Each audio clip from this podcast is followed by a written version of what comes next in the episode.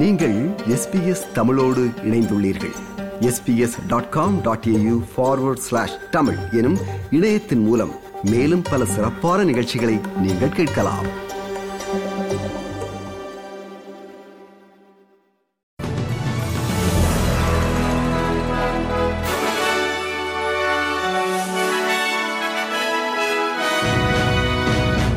நேர்களுக்கு வணக்கம்.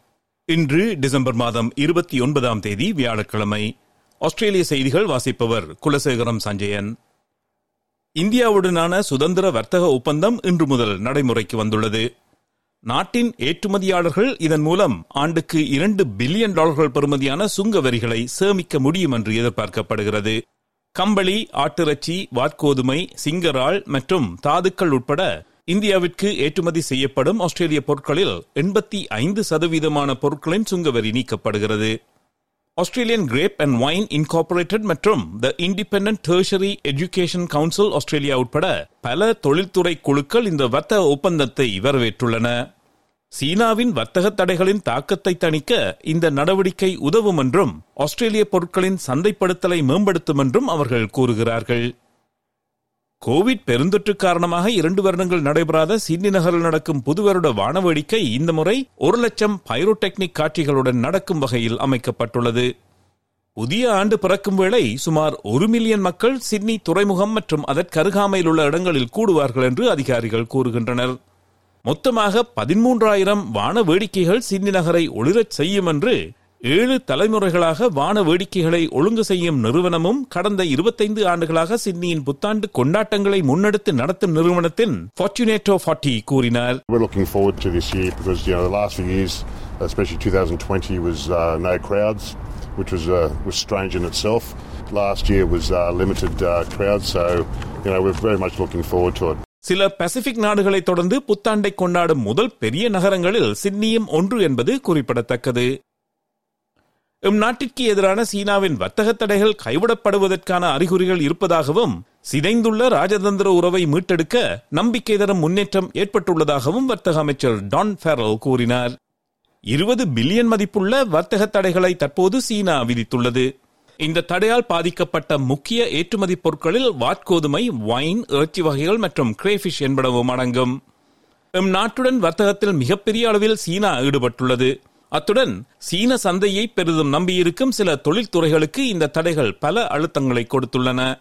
சீன வர்த்தக அமைச்சரை செனட்டர் ஃபெரல் அடுத்த ஆண்டு சந்திப்பார் என்று எதிர்பார்க்கப்படுகிறது.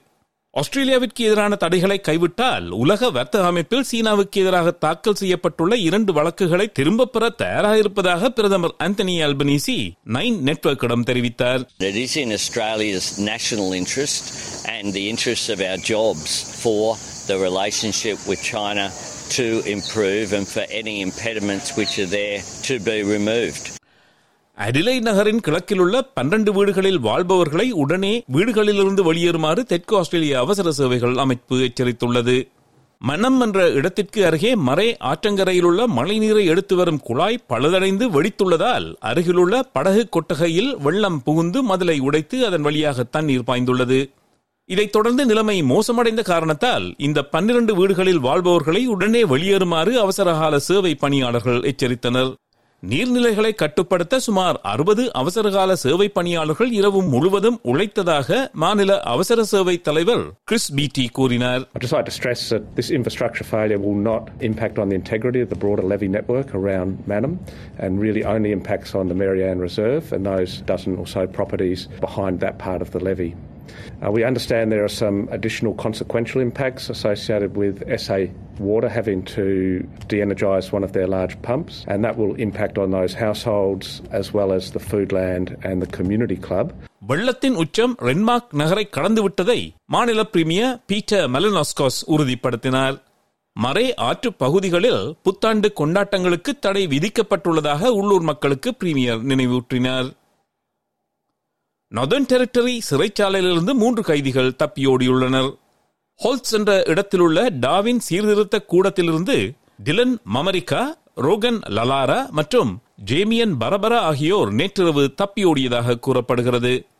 குறைந்த பாதுகாப்பு வளாகத்திலிருந்து அவர்கள் எந்த திசையில் தப்பிச் சென்றனர் என்று தெரியவில்லை என்று காவல்துறையினர் கூறுகின்றனர். வாழ்க்கை செலவு அழுத்தங்களை மனதில் கொண்டு பிறக்கும் புத்தாண்டில் செலவுகளை குறைக்கவும் சேமிப்பை அதிகரிக்கவும் வருமானத்தை உயர்த்தவும் மக்கள் விரும்புவதாக காமன்வெல்த் வங்கி நடத்திய புதிய ஆய்வு காட்டுகிறது. The two thousand twenty three financial goals என்ற தலைப்பில் வெளியான அறிக்கையில் கூறப்பட்டுள்ள தரவுகளின்படி தொன்னூற்றி மூன்று சதவீதமானவர்கள் புத்தாண்டுக்கான நிதி இலக்கை கொண்டுள்ளனர் என்று கூறியுள்ள அதேவேளை வாழ்க்கை செலவுகள் மற்றும் ஏனைய செலவுகளை குறைப்பதே அவர்களின் முதன்மையான நிதி இலக்கு என்று இருவரில் ஒருவர் கூறியுள்ளனர். அத்தியாவசியமற்ற பொருட்களுக்கு செலவிடும் தொகையை குறைப்பது என்று ஐம்பது சதவீதமானவர்கள் கூறியுள்ளார்கள் சேமிப்பதில் ஒழுக்கமாக இருப்பதும் கூடுதல் வருமானம் ஈட்டுவதற்கான வழிகளை கண்டறிவதும் அவர்கள் திட்டங்களில் அடங்கும் என்று இந்த அறிக்கை சொல்கிறது ஆரோக்கியமான நிதி பழக்கங்களுக்கு வழிவகுக்கும் நிதி உக்திகளை அமைக்க மக்கள் ஊக்குவிக்கப்படுகிறார்கள் என்று காமன்வெல்த் வங்கியின் வில் மெய்ல கூறினார் rather than big vague goals like getting on top of your money, get very specific. What is the behavior that you want to achieve to help you get to that goal? And then think about how you're going to do it. What day, when, how, with who. Don't rely too much on willpower. That's great to get started, but it can fade over time. Think about ways to use the app or use different tools to provide feedback, set up auto payments, set controls and limits on your spending. That'll just help take that pressure off the willpower and give you a better chance of following through on those goals. இனி இன்றைய நாணய மாற்று நிலவரம் ஒரு ஆஸ்திரேலிய dollar அறுபத்தி ஏழு அமெரிக்க சதங்கள் இருநூற்றி நாற்பத்தி நான்கு இலங்கை ரூபாய் எழுபத்தி நான்கு சதங்கள் ஐம்பது இந்திய ரூபாய் எண்பத்தி மூன்று காசுகள் தொன்னூற்றொரு சிங்கப்பூர் சதங்கள் இரண்டு புள்ளி ஒன்பது எட்டு மலேசிய ரிங்கெட். செய்திகளில் இறுதியாக நாளைய வானிலை முன்னறிவித்தல். பெர்த் வெயில் நாள் முப்பத்தி ஒரு செல்சியஸ் அடிலைட் வெயில் நாள் இருபத்தி எட்டு செல்சியஸ் மெல்பர்ன் மிக மூட்டமான நாள் இருபத்தி ஏழு செல்சியஸ் ஹோபார்ட் மிக மூட்டமான நாள் இருபத்தி இரண்டு செல்சியஸ் கேன்பரா மழை நாள் இருபத்தி நான்கு செல்சியஸ் சிட்னியும் மழை நாள் இருபத்தி ஏழு செல்சியஸ் பிரிஸ்பேனும் மழை நாள் இருபத்தி ஏழு செல்சியஸ் டாவின் மழை புயலடிக்க வாய்ப்புண்டு முப்பத்தி ஒரு செல்சியஸ். இத்துடன் எஸ்பிஎஸ் தமிழ் ஒலிபரப்பு வழங்கும் செய்திகள் நிறைவு பெறுகிறது.